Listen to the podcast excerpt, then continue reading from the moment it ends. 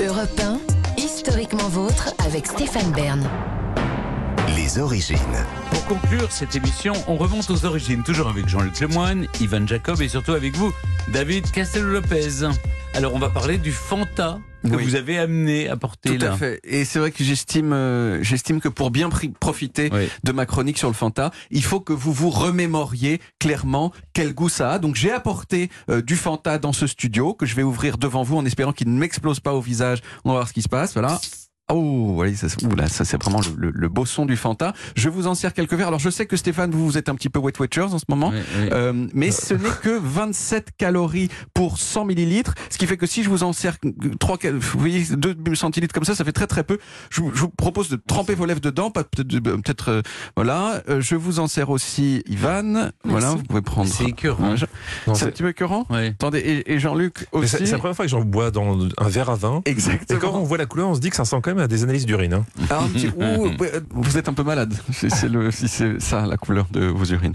Alors voilà, je vous propose de goûter. Qu'est-ce que vous en pensez? Je sais pas, ça n'a pas le goût de l'enfance. Ça, n'a pas le goût de l'enfance. C'est un peu écœurant. C'est un peu médicamenteux. Oui. Mais Moi, oui, j'aime bien, moi, j'aime bien. Vous, savez, vous savez, quand euh, il y, a- il y a des médicaments exomuc ou Oui, d'autres. le fluimucil, le par voilà. Quand vous, vous prenez la poudre, vous la, vous la mélangez, vous mettez avec de l'eau, et ben c'est exactement ça. Je suis assez que là, d'accord. ça va pas gué- guérir notre, notre bronchite. Ça va rien guérir du tout, ça va vous mettre du sucre dans le sang. Euh, moi, je j'en avais pas goûté depuis 15 ans. Euh, hier soir, je suis sorti de chez moi vers 20h, il faisait chaud, euh, j'étais un petit peu fatigué, j'en ai, j'en ai pris et j'ai trou- et j'ai vraiment été pénétré d'une imp- d'une impression de volupté très très grande, tout ça grâce au Fanta. Donc ça m'a mis vraiment, si vous voulez, dans des bonnes dispositions pour euh, faire cette chronique et la commencer. Euh, le Fanta, à votre avis, ça a été inventé par qui? Bah, Par des Américains? Non? Non. Un Français? Non. Un Coca-Cola Allemand Oui. Un Allemand. Ça a été inventé par les nazis. Ah, et là, Et quand j'ai lu savais. ça, Oh là là. J'imagine votre délectation. Exactement, j'étais tellement heureux. Cette boisson orange fluo, trop fun de l'enfance, inventée par des nazis. C'est comme si on apprenait que Staline avait inventé le kiri. Vous voyez? C'est vraiment super agréable. Alors, avant d'en venir aux nazis, euh, il faut d'abord passer dans cette histoire par une autre boisson plus célèbre encore que le Fanta, qu'on appelle le Coca-Cola. Le Coca-Cola, euh, dans les années 20, euh, c'était vendu surtout aux États-Unis, mais il y avait un autre pays où les gens adoraient ça, et ce pays, c'était l'Allemagne. L'Allemagne, donc, pas encore nazie. Et si ça se vendait si bien en Allemagne, c'est notamment grâce au chef de la filiale allemande de Coca-Cola qui s'appelait Max Kite. Max, il recevait du sirop de Coca-Cola de la maison mère d'Atlanta, il le mettait en bouteille et paf, ça se vendait super bien en Allemagne. Et ça a continué à se vendre très bien en Allemagne, même après que les nazis sont arrivés au pouvoir. Coca-Cola a même accepté de sponsoriser les Jeux Olympiques nazis de 1936 à Berlin en mode euh, oui bon le nazisme euh, c'est pas ouf mais l'argent euh, c'est quand même important également.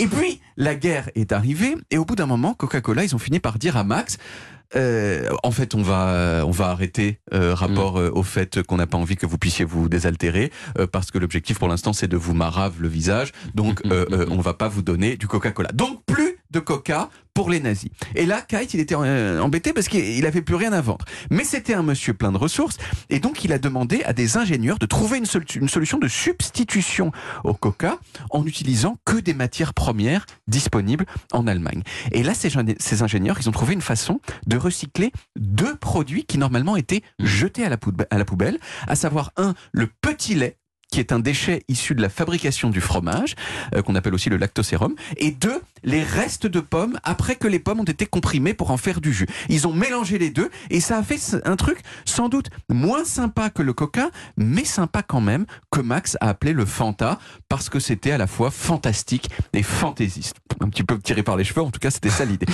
Et en Allemagne, en pleine guerre, ça a fait un beau carton. Alors vous allez me dire, euh, attends, le Fanta aujourd'hui, c'est pas du tout des restes de fromage avec des morceaux de pommes, euh, connard. Vous voyez, vous êtes, parce que je sens que vous êtes un peu Non, comme ça. Vous êtes- pas dit vous- connard. Vous, Moi, êtes un peu moi, agressif. j'ai dit Si, connard. moi, vous, voilà, vous êtes un, vous êtes un peu agressif. Vous êtes un peu agressif.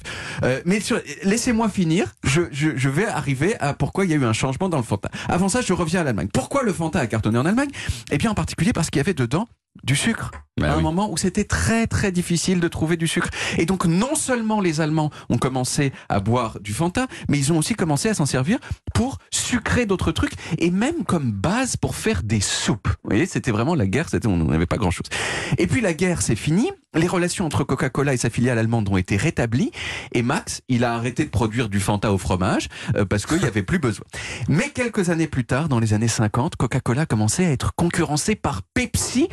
Et ils se sont dit, euh, ah, faut qu'on se diversifie, faut qu'on trouve une idée. Et là, ils ont ressorti de leur carton l'idée générale du Fanta. J'ai bien dit l'idée générale euh, du Fanta parce qu'effectivement, comme le rationnement était fini, c'était plus nécessaire de mélanger euh, du fromage avec des pommes. On pouvait remplacer tout ça par des oranges, des bonnes oranges. C'est ce qu'ils ont fait en 1955 et euh, c'est à cette date-là que la première bouteille de Fanta moderne, la même boisson que vous avez goûté au début de cette chronique, a été commercialisée. Et c'est devenu pendant pen- pendant un moment et même je pense encore aujourd'hui l'un des sodas les plus vendus au monde. En 2015, Fanta a fêté ses 75 ans en ressortant quelque chose qui s'approchait du Fanta originel, le tout annoncé par une publicité qui disait Und um das zu feiern, bringen wir das Gefühl der guten alten Zeit zurück mit der neuen Fanta Classic. Pour célébrer cet anniversaire, euh, traduction, nous ramenons la sensation du bon vieux temps avec le nouveau Fanta classique. Vous avez bien entendu, ils ont parlé de l'époque nazie comme du bon vieux temps. Voilà, ce qui a amené un certain nombre de, blagues assez rigolotes sur Internet où on voyait Hitler sur des bouteilles de, Fanta qui faisaient des sourires comme ça. Ils ont enlevé la pub assez vite ensuite parce qu'évidemment, parler du, nazisme comme du bon vieux temps, c'est un petit peu limite. Voilà. Merci beaucoup, David. On retrouve les origines en podcast sur toutes les applis audio et en vidéo sur YouTube, Dailymotion et sur le site europe 1.fr où vous pouvez également retrouver toutes nos émissions. Historiquement beau, c'est terminé pour aujourd'hui, mais on revient demain dès 16h avec Jean-Luc Lemoyne et toute l'équipe et surtout avec trois nouveaux personnages qui ont vécu dans la jungle. L'écrivain Rudyard Kipling qui a vécu dans sa tête surtout et dans son livre de la jungle. Puis le soldat japonais Hiro Onoda qui a passé 30 ans dans la jungle philippine pensant que la guerre n'était toujours pas terminée. Et l'ex-otage Ingrid Betancourt, qui a passé 6 ans en captivité dans la jungle amazonienne, on s'en souvient, mais peut-être pas de tout, vous verrez.